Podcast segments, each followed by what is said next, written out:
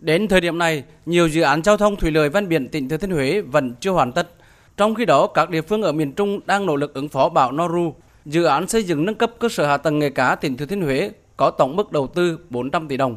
Dự án này gồm 3 dự án thành phần, trong đó hạng mục ở dự án cảng cá Thuận An và dự án nâng cấp khu neo trụ đầu tránh trụ bão Phú Hải đã cơ bản hoàn thành. Riêng dự án cảng cá Tư Hiền có tổng mức đầu tư 148 tỷ đồng, bao gồm nâng cấp sửa chữa bến cập tàu, nhà phân loại cá, nạo vét tuyến luồng từ biển vào cảng cá Tư Hiền với tổng chiều dài gần 2.000 mét, xây dựng 2D ngăn cát, giảm sóng ở phía Bắc và phía Nam. Ông Nguyễn Tam, Chủ tịch Ủy ban nhân xã Vinh Hiền, huyện Phú Lộc, tỉnh Thừa Thiên Huế cho biết.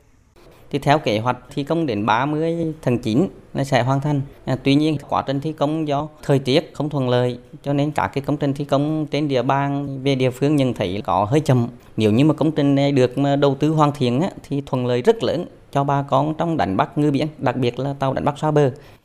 Đến nay, dự án cảng cá Tư Hiền kết hợp với khu neo đầu tránh trú bão đã hoàn thành 65%.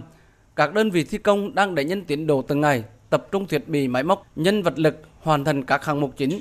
Ông Dương Tuấn Dũng, Phó Giám đốc Công ty Cổ phần Xây dựng Thủy lợi tỉnh Thừa Thiên Huế, đơn vị thi công đê ngăn cát giảm sóng phía Nam cửa Tư Hiền cho biết.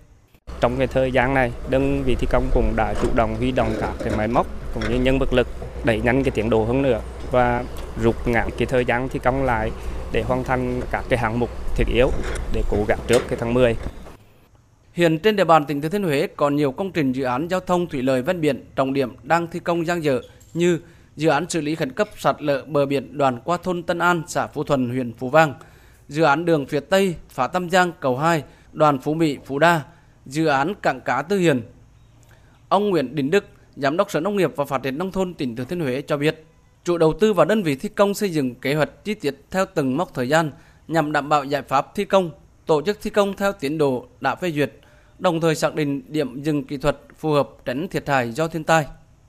Đến nay thì đã huy động lực lượng và các giải pháp để đảm bảo là cái tiến độ thời gian ngắn nhất và đảm bảo chất lượng. Ngoài ra thì có các cái đê mà sạt lở như là Phú Thuận, Giang Hải tại đang giá cố phần bị sạt lở của các cái năm trước đây đang rất là khẩn trương và tập trung để hoàn thành sớm